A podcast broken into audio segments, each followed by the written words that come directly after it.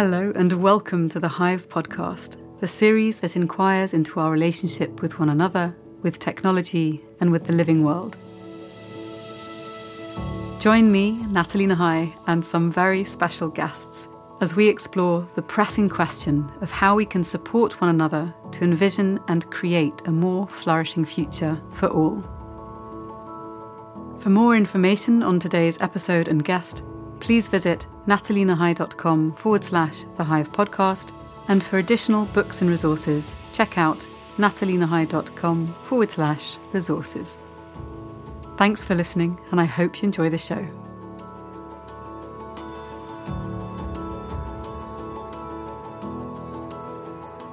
In this conversation, I speak with Indra Adnan, an author, psychosocial therapist, and political entrepreneur, and a global consultant on soft power founder and co initiator, together with Pat Kane, of the alternative UK political platform, Indra has been writing, consulting, network building, and event organising on the themes of future politics, conflict transformation, the role of the arts, and integral thinking for the past 20 years.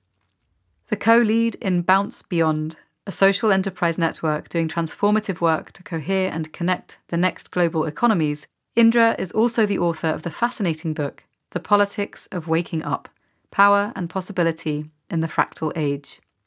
She has consulted the World Economic Forum, NATO, and a variety of governments, and she runs community collaboratories around the UK, building citizen action networks, or CANs, to reconnect people to cosmolocal ecosystems of solutions that are available. Central to her vision of an alternative politics is the interdependency of the complex individual, the community, and the planet, or as she describes it, I, we, and world, which is just one of the many themes we'll be exploring in our conversation today.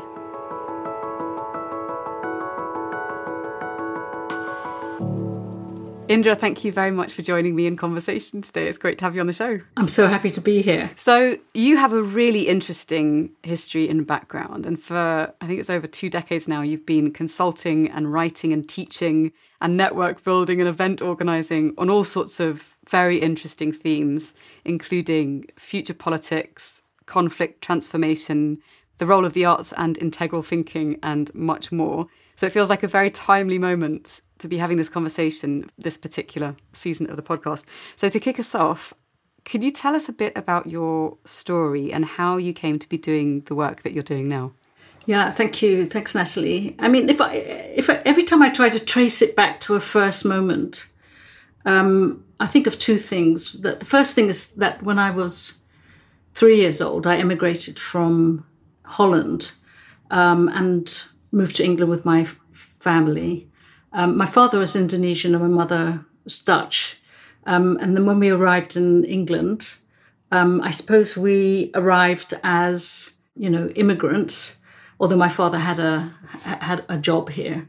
Um, and I think that that sort of arriving in a new place, having to really download a culture even at that age, try to understand it, interpret it, and then appear in it um, authentically was probably what I started to do very early on in my life and have always seen myself as a world citizen and in fact you know bridging between my mother and my father. My father came from a colonized country. My mother came from a colonial country mm. you know in in many ways you know my father had a muslim family. My mother was a roman catholic so you know i was always being a bridge if you like or a product of of polarities but I think more importantly, when I was 11, when we'd emigrated, we'd left my brother behind in Holland because he was already, um, he was quite a lot older than me, and was already halfway through his studies. And when I was 11, he was killed in a car crash. And, oh, and that so set off um, a decade for me of experiencing and facing death. Um, and the way that I faced it as a child was really to, if you can imagine, you know, when I fir- we first heard the news that my brother had been in a car accident, was to sort of plead with God, you know, to save his life.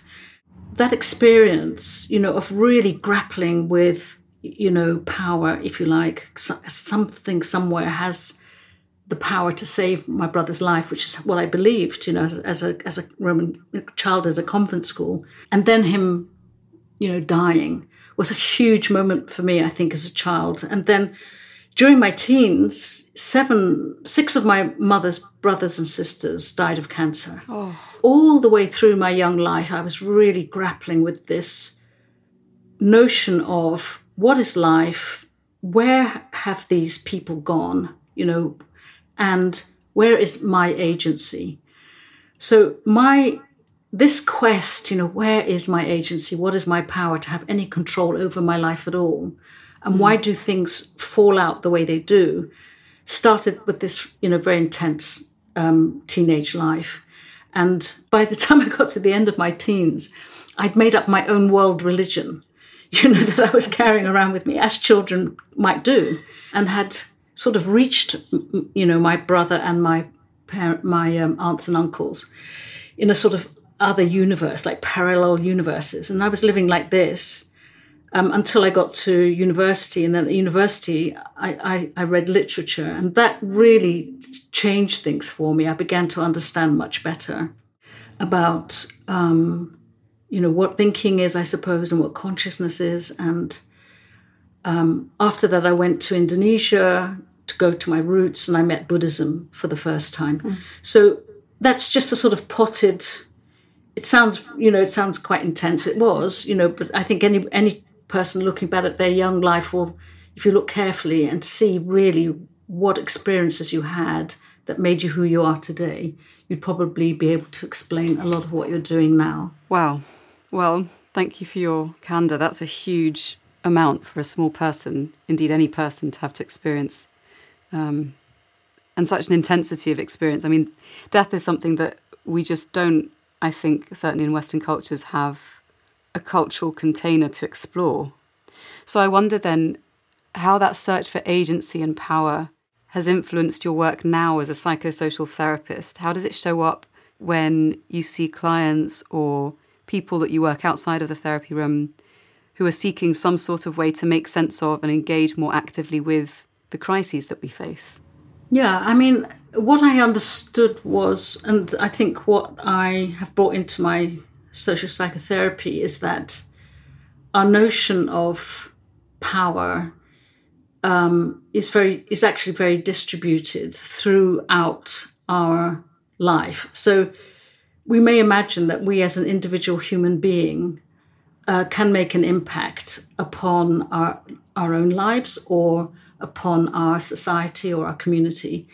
But when you look at it through the lens of consciousness, or you might look at it through the realms, the different realms of your life, as Buddhism teaches you to do, then you realize that you have to understand power um, in, in a much broader sense. Not, it's not simply the power that you can own, but the context of power that you are within, so to speak. So Buddhism describes the three realms as, you know, the self, the community and the planet, or beyond the planet, actually, everything else beyond the self and the community. So, you know, you have some sense of agency as an individual human being. Um, and that is very important because how your emotional needs show up in that realm begin to define how you act. So there's a lot of learning to do there.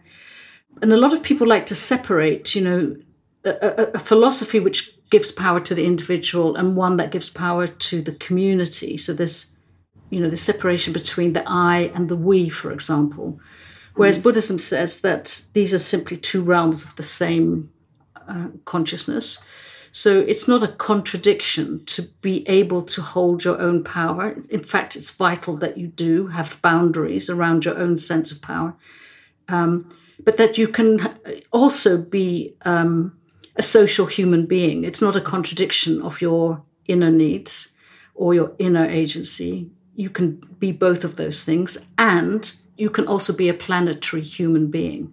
So the way you're thinking and feeling will be affecting and have impact on the planet that you are you know living on so this connectivity between uh, what i call the i the we and the world has actually you know, become the the way that I look at everything. You know, whether I'm looking at a human being, you know, so your three realms, or I might be looking at the problem with our political system, or I might be looking at the climate crisis. I feel that this, you know, interdependency of the of the I, the we, and the world is always an axis that we have to come back to. Mm. I love that framework because it's also very tangible, and I think it's it's something which is easy to at least visually grasp, um, which when we're thinking about psychological frameworks is not something that often comes up. So I think given this knowledge you talk about it coming from buddhism which is an old practice. It's not you know something that we've just read about now in a self-help book. Given this old knowledge that has been in existence for millennia is something that we're returning to now and that your work explores how we might transition towards a more flourishing future why do you think we've lost sight so many of us on a cultural or social level of these interconnected realms? And what are some of the major factors or forces that you think have led us to a current moment of ecological, political, and civilizational crisis? Yeah, that's a huge question, but I think it is the important one. I suppose that I would describe it as, you know, a separation between the story that we are hearing constantly about the public realm uh, which is telling us that we are powerless in the face of uh, phenomenon, and the reality that we are, you know, that we feel ourselves.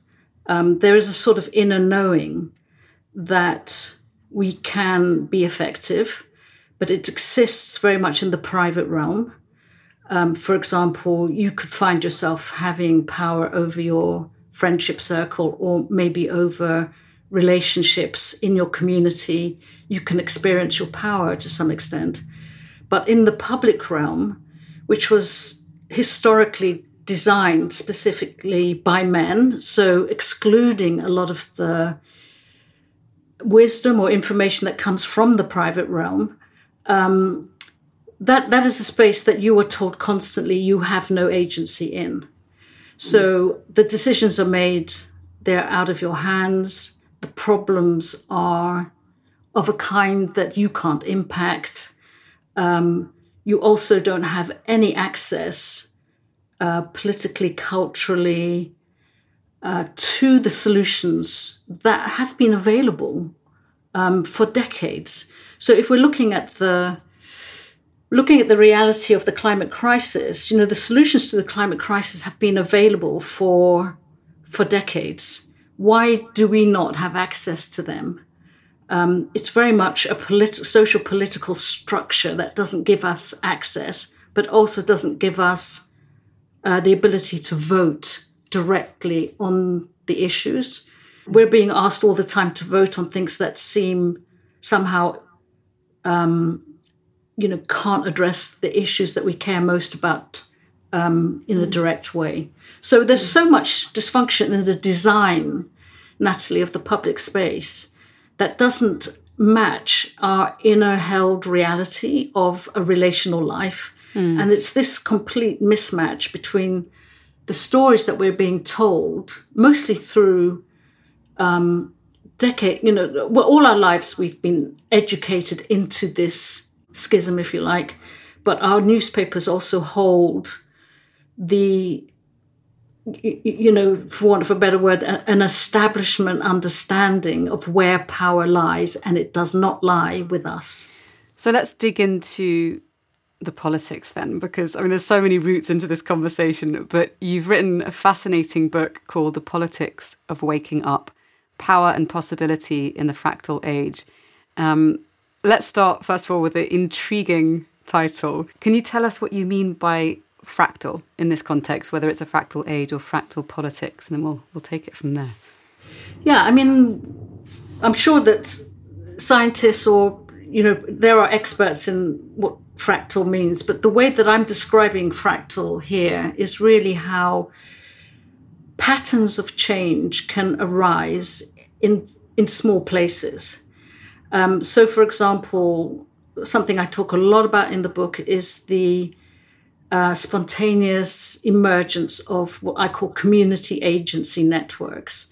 So, taking a step back a little bit, you know, we've been in this, what I call a revolution for over three decades now, and that really coincides with the birth of the internet. Mm. And when, when we suddenly had access to, you know, infinite amounts of information, but also access to each other, we could uh, exchange, we could mobilize, we could simply find each other. It's amazing how a hashtag can help you to hmm. find your tribe in an instant. Something, a global tribe, in fact, something that could just never have happened, in, even in our imaginations, before this revolution began.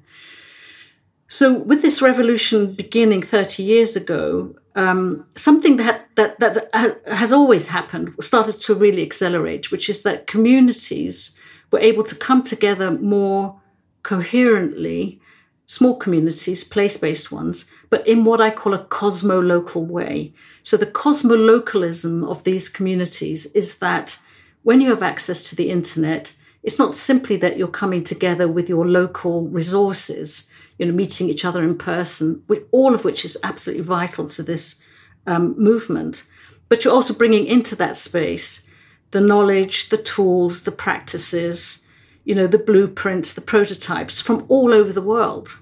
You know, you, you're bringing that into your local space. It's no longer really local. It's connected globally. Hmm. And uh, it's, a, it's a term that was, that was actually first coined by Michel Bauwens, who, who, who started the peer-to-peer movement. Um, but it's a fantastic term, cosmo-local, um, because it, it simply describes this new way of being human and of being a community.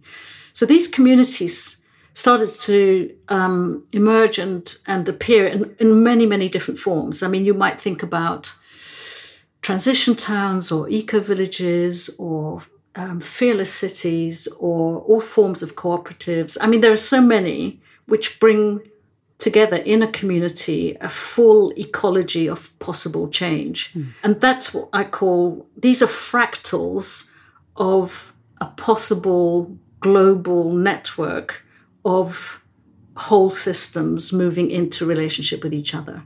So the fractal nature is more a pa- like a pattern of connections and relationships emerging that then find each other or notice each other, you know, arising and emerging at the same time, noticing each other because of your similar pattern and the, this really points at the fact that when something ideal, like a like a good prototype of a community that can, um, you know, uh, bring to the to to to wherever you are a whole system change, um, that this doesn't. It, it's not necessarily a question of scaling. You know mm. how people, when they see a good thing, they say, "Well, how are we going to scale it?" but a fractal emergence is really one of noticing connecting and sharing, you know, where you have got many uh, you know, things in common already. And we, I mean, I'm sure you, you'll, you'll know this yourself. You're probably part of something that's, you know, we're all part of something that was copied and replicated very fast because of this fractal nature. So many things in common, but just enough difference that you have something new to share, and as you share it, you're you're you're you're, you're you know uh, evolving that that that pattern. Does that make sense? That makes wonderful sense, and it's it's um it's also very relieving to hear that because I think one of the things that you mentioned there, sort of this assumption that we have to scale things in a particular way, that that scaling is often um, you know when we talk about it in business terms, it often follows a particular track, and I think it comes up quite a lot. I certainly use that term. You know, how how do we create deep, lasting change that we can scale swiftly? And maybe that's the wrong question. And so I think this this question of creating change in smaller pockets and then there's almost like a resonance between one pocket and the next. And I know from your newsletter on thealternative.org that, you know, the Daily Alternative, that there is a wealth of evidence of these sorts of patterns of change arising and to give people a sense of progress and of possibility by looking at what's already happening means that then we're empowered to be uh, greater agents of our own change in a local context, which takes out a lot of the sort of the fear or the the savior hat that we can put on go, well, I must save the world. And, and so I think there's, there's an interesting kind of, I don't know, it, it, yeah, it soothes and empowers, I think. I love that you're saying that, Natalie, because for some, some people, this kind of form of agency, you know, there's nothing more important to them that they should be the first and the only person mm. doing what they're doing. But that's still, to me, a, a certain kind of dynamic which I feel we're shifting f- away from, because mm. and, and and you know I'm I'm going to I'm going to call this a more feminine uh, kind of yin idea of what uh, it, uh, what progress is, and it's really to be able to reveal what is already there or what was always there, rather than to only emphasize what one can innovate or what one can, you know, what is new and what what's the tip of the arrow, if you see what I mean. So I, am like you. I get a lot of comfort from seeing that what I'm seeing, I'm not alone. Yes, others are doing this too. Oh, good. I I don't have to be the savior of this whole space. That's comfort to me. Others will immediately turn away and say, "Oh, well, if I'm not doing, if I'm not the leader in this, I'm not interested." You know, mm. so it's it's not a it's it's a, it is it requires a different way of looking and um, seeing, but I think with this 10 year window that we have kind of agreed that we have in terms of the climate crisis, I think whatever's going fastest is what we really need to hmm. witness. It's interesting, isn't it? I was talking with um, Indy Johar recently and also Rob Hopkins, and one of the things that comes up time and again, as you just mentioned, is this kind of this shift towards our entanglement. Also with Anthea Lawson, we talked about this. And so, it, in some ways, there is a lot of truth to be sort of taken from the fact that it doesn't really matter where we start. I think this is also the thing that I can tie myself up in knots with is, you know, where am I best placed to make impact? Where can I best be of service? And at, at the end of the day, if you think it doesn't have to be all things to all people, it doesn't have to be the right intervention. It has to be what can you do on your little piece of jigsaw that connects with all of the others on the board and just take it one step at a time from there. And I really like the framing of the, the feminine, the yin side, because it also calls to mind the aspect that we often neglect, which is around reflecting, taking pause, uh, resting as well, and seeing what's possible in the fertile void if we just take a moment.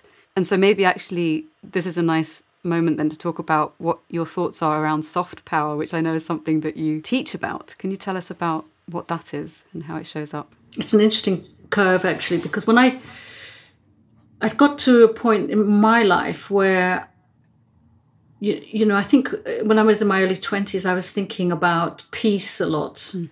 and whether or not peace really works as a word, in, in, fact, um, because it seemed to imply its opposite all the time. So, war and peace.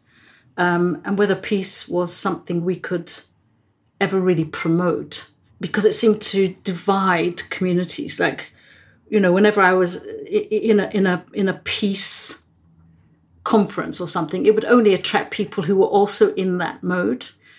Um, and so I started to look for new words to describe how we could get to a, let's say, flourishing future of one kind or another.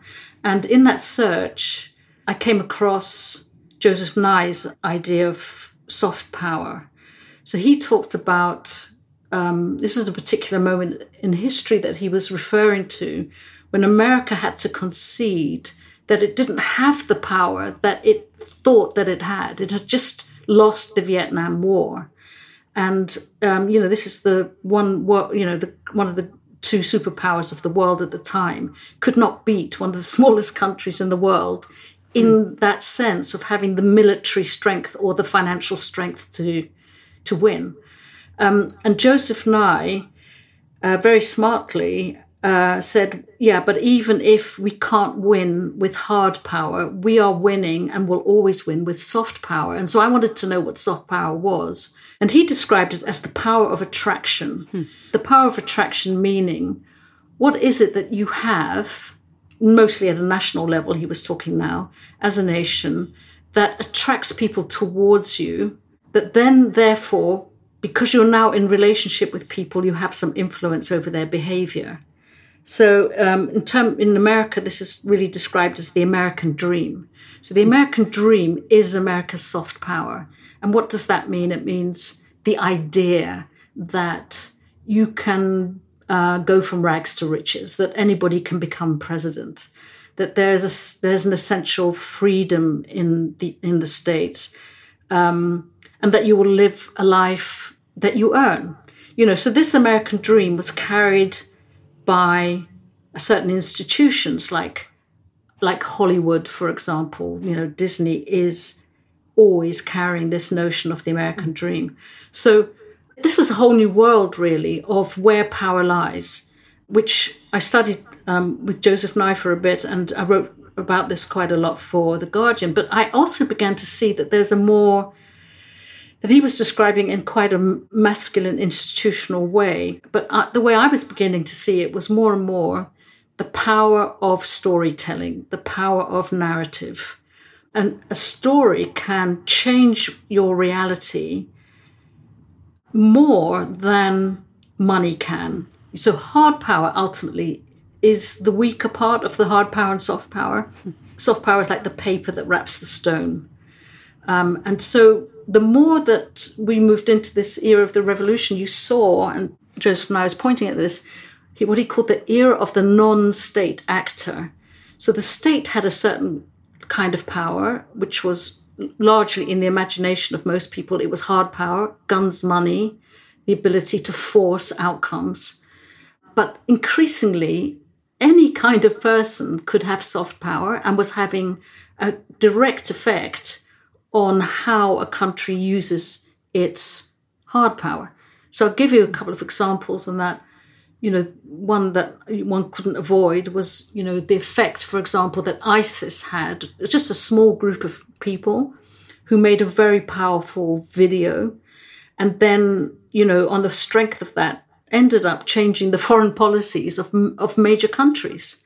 This idea that a story can change outcomes then shifted the whole way of looking at how do we change our future? How you know how do we change our future? And I think you'll you'll you'll know as I do that there are many people now actively trying to shift the narrative, but um, from a soft power point of view, um, it doesn't. You can't just shift it. It takes quite a lot of patient change in the way a culture or a country or a person operates before the sort of reputation and therefore the narrative of that thing shifts. So, um, yeah, I hope I hope that that sort of describes what I'm what I mean by soft power or how I think it's playing its role today. Hmm. I like that you're bringing in the idea of storytelling there because it's one of these things that gets talked about a lot. But I think when you're talking about it at the level of the nation state, uh, and then how do we change enough narratives at a smaller level for them to have an impact on the meta narrative. This is, I guess, this is the work of what many activists are engaging in now. And actually, it ties in. So you write that to get somewhere, we will need to seize on the new language, build new systems and structures, but we'll also need new ontologies, new ways of being and feeling that help us to put new markers at every stage of the journey. So, thinking about these new ontologies, narratives, and ways of being, do you have a sense of or examples of what these might look like?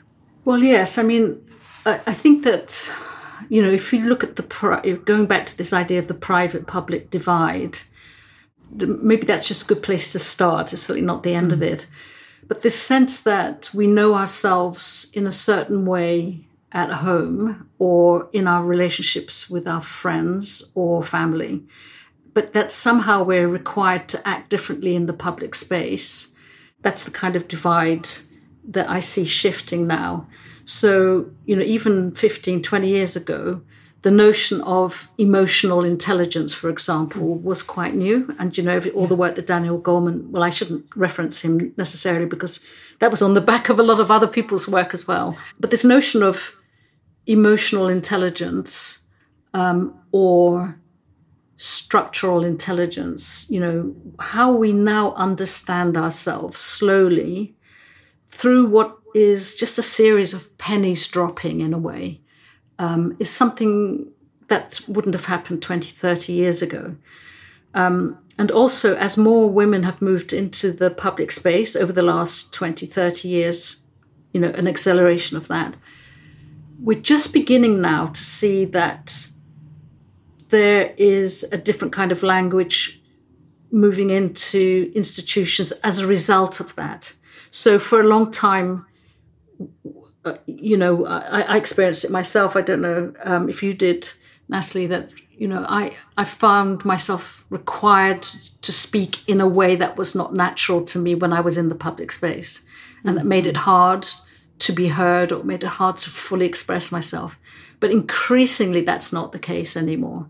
Increasingly, I feel that you know, women or also other previously excluded um, intelligences, if you like, are now feeling the confidence to be able to hold the space in a new way. Different questions are being asked, different language is brought, different permissions are given for a different conversation to happen. Hmm. So even even in the mainstream news, this has been developing, although the clash, I would say, with you know old worlds and new worlds appears um, you know in things like culture wars you know so that's like a name given to this div, you know to where the divides appear um, and in a way even naming it as culture wars is a way of trying to suppress it but mm-hmm. i feel as if you know the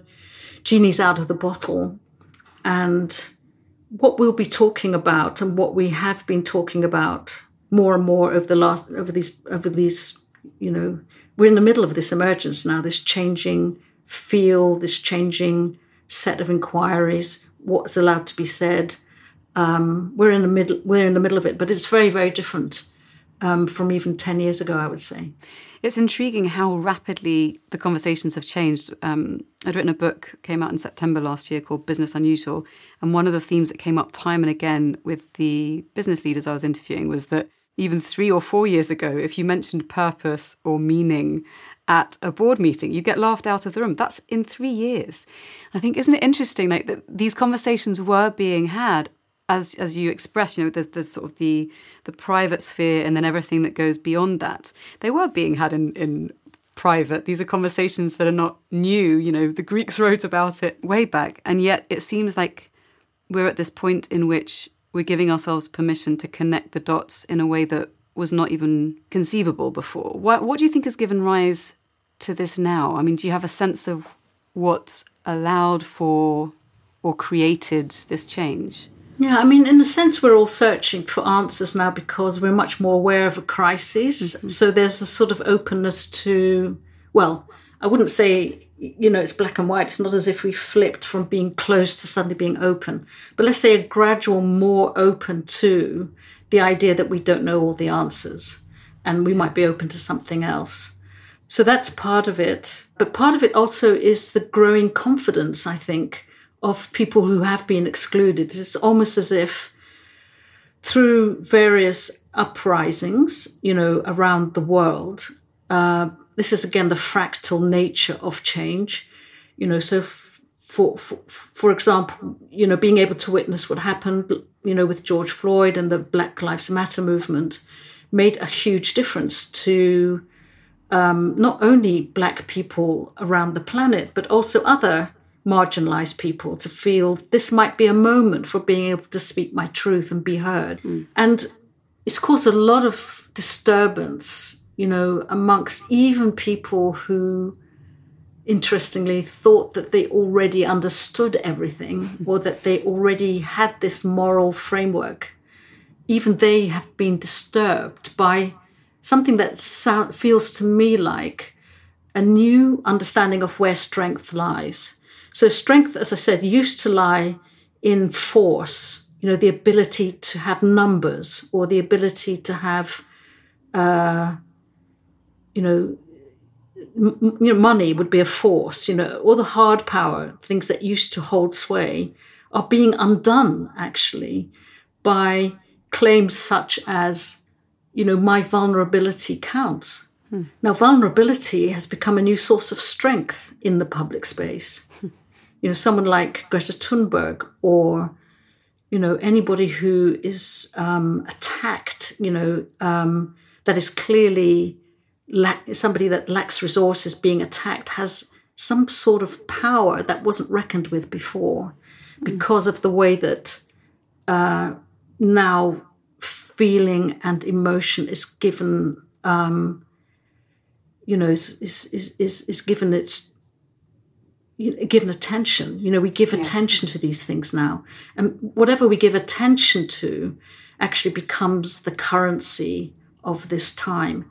So you know his, it'd be very interesting to see how history tells it as progress. Um, but to be living in it is you know it's um it's not easy mm. you, you, know at, at, any given time any one of us will you know think that we are right about something or that we always knew that and that we were always on the right side of something and then find that in fact we are the person that suddenly is being accused of not recognizing somebody else's vulnerability or somebody mm. else's mm. right to be standing alongside you or so it's very it's a very disruptive time but through this disruption i feel um, slowly uh, this new ontology this new way of being in the public space is is absolutely taking shape and becoming established in my view i like that it's also very um it's hopeful. And I know not everyone likes the word hope. I quite like the word hope, bedded and firmly grounded in things that we can look at in terms of what's possible. But I think it's important to have a sense of change being possible and that for the first time we're asking questions that weren't possible before. So, you briefly mentioned earlier community agency networks. And one of the things that you write about is how the success of these groups relies in, in large part to our access on a global commons, which kind of connects back to soft power and also the ways that we relate to our wider living web. So, can you explain what the global commons is and perhaps how we can protect and contribute to it? Yeah, I mean, um, again, there's many people who have studied this and are really focused on this more, more than I am, and I would recommend, you know, the peer-to-peer community and the global commons community but the way that I would describe it, and it's important to me that I try to describe it in ways that are very accessible to these community groups on the ground, is really our natural shared resources. So, if you like, when you think about the fact that if you, in the past, you had an idea, you might patent that idea, and then it becomes, you know, difficult to access. Um, people have to pay to use your idea. The global, the global commons is very much about open source ideas, open source technology, um, open source methods, tools, uh, the ability to be able to speak to each other directly um, wherever you are in the world, uh, finding common language for things, um, seeing uh, seeing commonality in, in in what we do. So the global commons really looks at human and social resources as belonging to everyone. Now, the reality is much of that isn't available to everyone. Um, and so the work of a lot of technology is to to reinvent, you know, some of the things that are not accessible to us easily, um, and to um, you know make them accessible to to everyone. As a person working on the ground, for example, you in the past you might have thought I can't get access to, for example, uh, the data that exists about my community.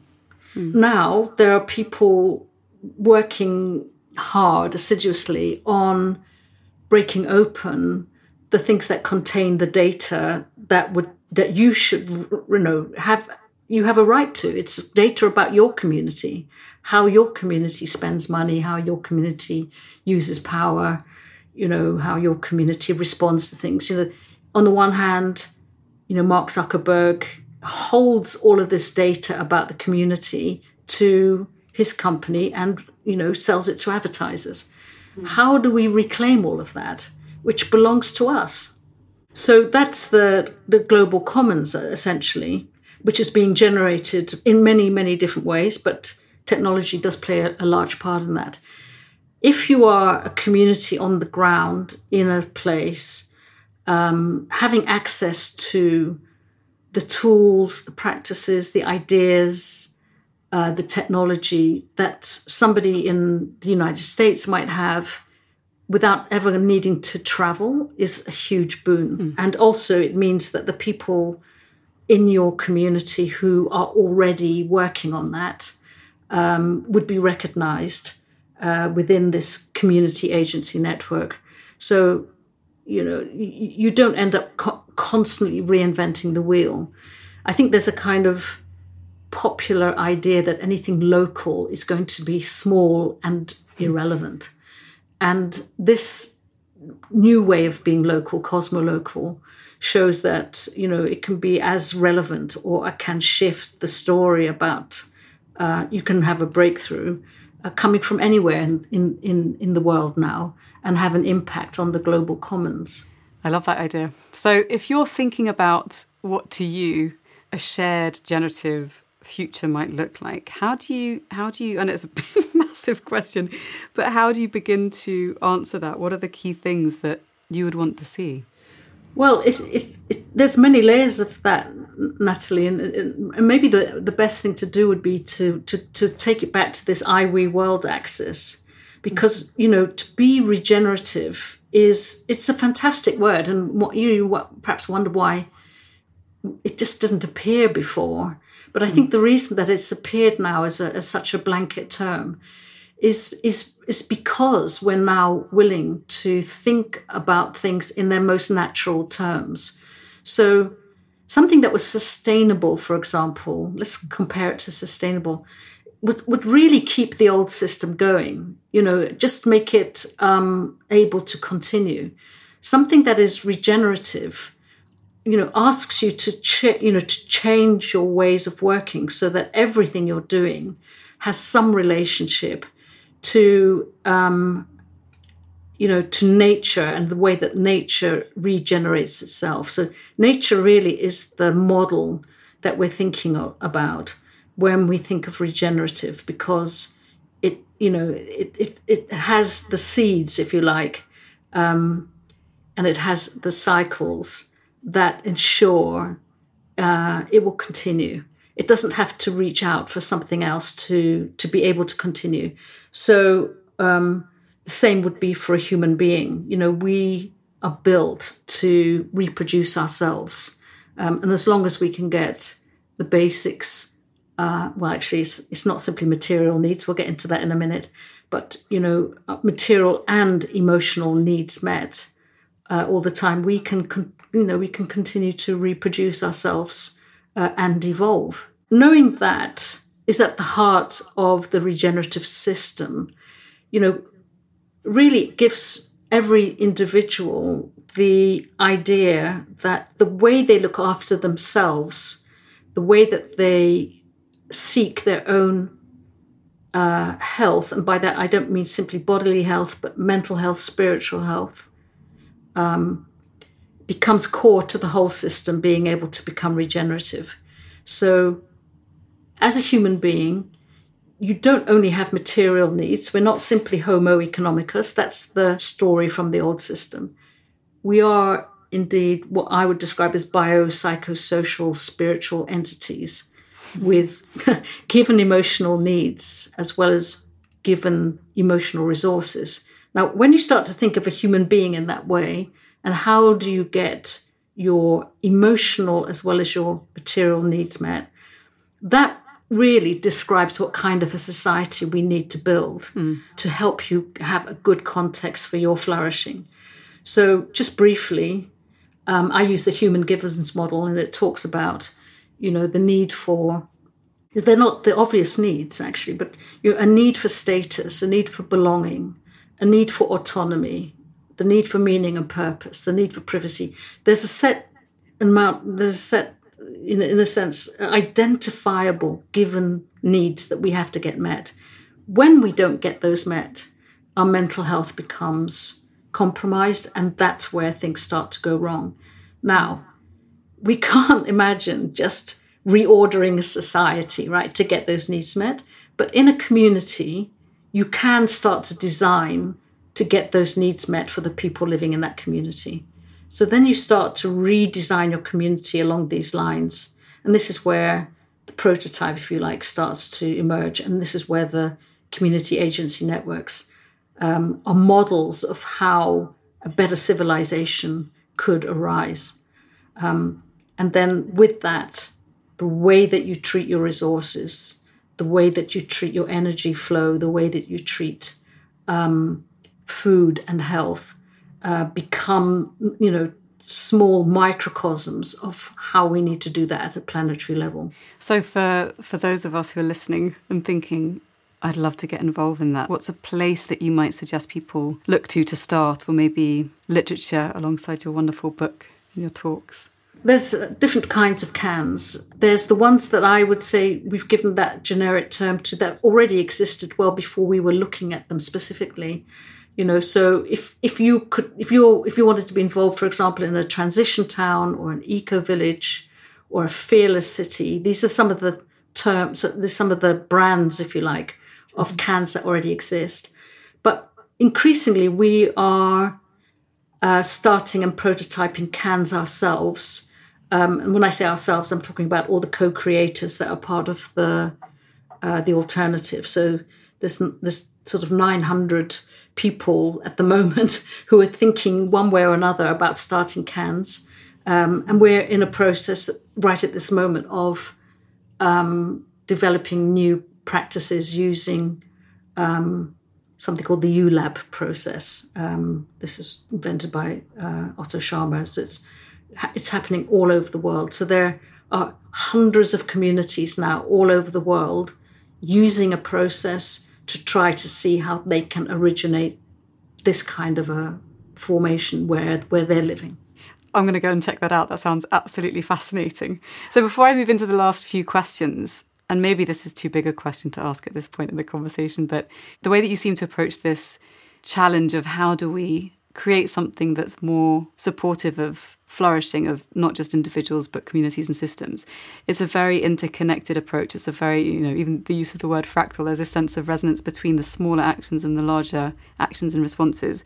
One of the things i'm curious to ask you is how we might move beyond more dualistic ways of thinking, that kind of either or, black and white, towards something that's perhaps more complex and complete in terms of the view of the problems that we face. Yeah, I mean, uh, how do we move beyond them? I think is probably to pay attention. Mm-hmm. I would say it's definitely a human, it's kind of the human condition to perceive things in a binary way. You know, mm-hmm. so night, day, backwards, forwards, live, die. I mean, we have binaries for everything.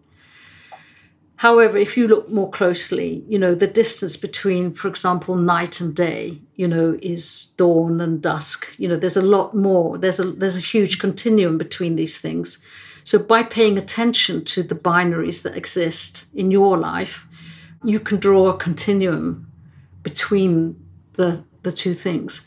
Unfortunately, you know the action of our media is to is to is to um, you know polarize is to make the binaries ever more extreme. Mm. and it's simply uh, you know a business model for them. You know the more that they excite uh, fear or you know a response or some sort of triggering around these binaries the more newspapers they sell the more attention they get. So you do really have to reclaim the binary that you're experiencing for yourself um, and acknowledge that you know in the public space there's money to be made out of polarization mm. right? Mm. but to reclaim it yourself is not to say there is no such thing as a binary. I think that's very important. Um, but this is where it comes back to me to com- the you know to conflict transformation. So or the difference let's say between conflict resolution and conflict transformation. So conflict resolution would try to find some sort of middle way and you know between two opposite things and usually requires uh, some form of compromise you know. Mm. it's a zero sum game. You have to give up something in order to meet the other side. Whereas the conflict transformation approach is more that you interrogate the binary. You you question what it's bringing into the space what it, what needs are implied and then think and allow something more creative to happen you know, to give rise to something that would answer the needs of all of those things. So, you know, this illusion, for example, of left and right, I call it an illusion because I can see how manufactured it is. Um, you know, you might ask or look for actively what are the needs in common or what are the things that are being expressed, you know, what is being yearned for mm-hmm. across this continuum and therefore what you know what kind of situation could you imagine that would get these needs met at both ends of the spectrum? And i'll give you a quick example of that. Mm. um, i remember seeing once a facebook post by a, a leaver in a brexit campaign talking about how important it was that we learn to grow our own vegetables and we source our own you know power here and uh, we become more self-sufficient Mm. And for a moment, I thought I was reading something from Extinction Rebellion because it was the same demand, actually, that we should mm. become more autonomous, be more resilient, become more self sufficient. When you look with those sorts of eyes, you know, you'll see that you don't need to be defeated by the binaries. It's just you have to pay attention and then transcend them. And then believe me, as soon as you've transcended it, new ones appear because that is how it is. That's what it means to be human. We do live like that but this constant paying attention, seeing the continuum, transcending the opposites, and then you know that's a that's an action. That's a way of being in the world, really.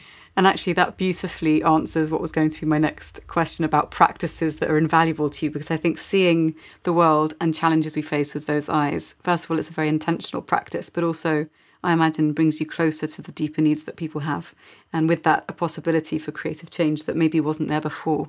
So I've got just three last questions. And at this point, I usually ask people whether there's a story or a quote that most ignites them. But I know that this actually is not the way in which you've explored your learning. A lot of people devour books and podcasts and stuff. And I'm sure that's a part of your repertoire. But can you tell us a bit about the teachers you've chosen and why, like the, the relationship that you hinted at in our pre-interview chat. Yeah, the green room chat. Yeah, yeah. Yeah, I mean, it's. I, I, I hope your listeners will forgive me for being a bit crude in this because um, I know that sometimes I've sounded like I'm calling people out when I say that I'm not really inclined to quote books or people. You know, when I'm thinking about um, what makes something right or not right. And partly mm. it's because I think I was in flight from a world in which I was always being told, uh, as so and so says, or as it says in this book, or this quote proves, which seemed to me to set up a whole system of um, received and acknowledged authority that I didn't at that time have access to. And so it just cut me out of the conversation. Now, I'm not saying that I'm, I'm I was not intellectual and, or that I didn't get an education. It just wasn't the way that I learned when I was going through my own my own growth, uh, you know, in fact, throughout my life, I, I always, and I think this started with my Buddhist practice, or maybe it started earlier on with my, with, with the role my father played in my life, but I always um, was wanting and you know, willing to learn from a teacher or, you know, and always looking for my next teacher. Hmm. And in a Buddhist practice, this could be somebody who was just, you know, the person who, who ran your local group, so to speak, or, you know, or somebody that you would actively seek out for guidance. But there, it was always this idea that in a conversation with another person, if you decide that you're going to learn from this conversation, then you change in response to this conversation. So you're always learning from the person that you decide to pay attention to. And uh, for me, this has continued throughout my life. But if I look in big, um, you know, looking back historically, what surprises me, uh, I might surprise uh, listeners, you know, because I've said a lot about femin- the feminine is that all of my teachers until now have been men, I would say. so um, that's partly because they were the people I could find in the public sphere who I was trying to learn from. So my own Buddhist uh, teachers were men. The person who I learned about conflict transformation from Johan Galtung or learning about soft power from Joseph Nye. Um, it's because they were the people available in the public sphere But they also really helped me to understand because I always heard and learned and then thought more. And I realized later that I was, you know, that the action was to bring a more feminine perspective to what had already been said. So now I have a much greater sense of a feminine body of knowledge that sits alongside my male mentors, um, having learnt from, but also initiating something that sits alongside it. And even as I'm speaking, Nathalie, I realize that that's a lot of the action that I that I incorporate all the time. This sense that there is a parallel body of knowledge coming into being that doesn't just follow, you know, in a straight line the evolution of thinking, but is prepared to stand alongside and say, yes, I recognize that, I learned from that, but there is also this, you know, something else. And this parallel, these parallel bodies of knowledge, to me now, getting back to the politics of it, would be the way the current system is held, you know, through through government and through the party political system. And now this almost parallel body of knowledge that's arising from people in their communities uh, in a very different relationship to um, to the world, sitting alongside each other as two things that need to be in a dialogue rather than one trying to overcome the other. That's very strong in my sense of what is now possible. That's wonderful. Indra, thank you so much. Um, for everyone who wants to find out more, where can they find you online? Yeah, so um, thealternative.global is our platform. And from there, you'll be able to launch off into many, many different forms of participation or yeah, starting things up by yourself. Lovely. And of course, your book, The Politics of Waking Up Power and Possibility in the Fractal Age. Indra, thank you so much for your time today. Thank you, Nathalie. You took me a, a lot of places, and it was fun. Thank you.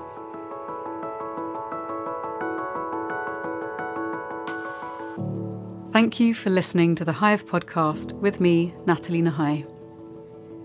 If you enjoyed the show, please do give it a rating and review as it helps to reach new ears. And for more information, you can visit nathalienahai.com forward slash the Hive podcast. And you can also reach out to me on Twitter and LinkedIn at Nathalie Nahai. My thanks to Caro C for producing. Thank you for listening, and I look forward to sharing more with you in the next episode.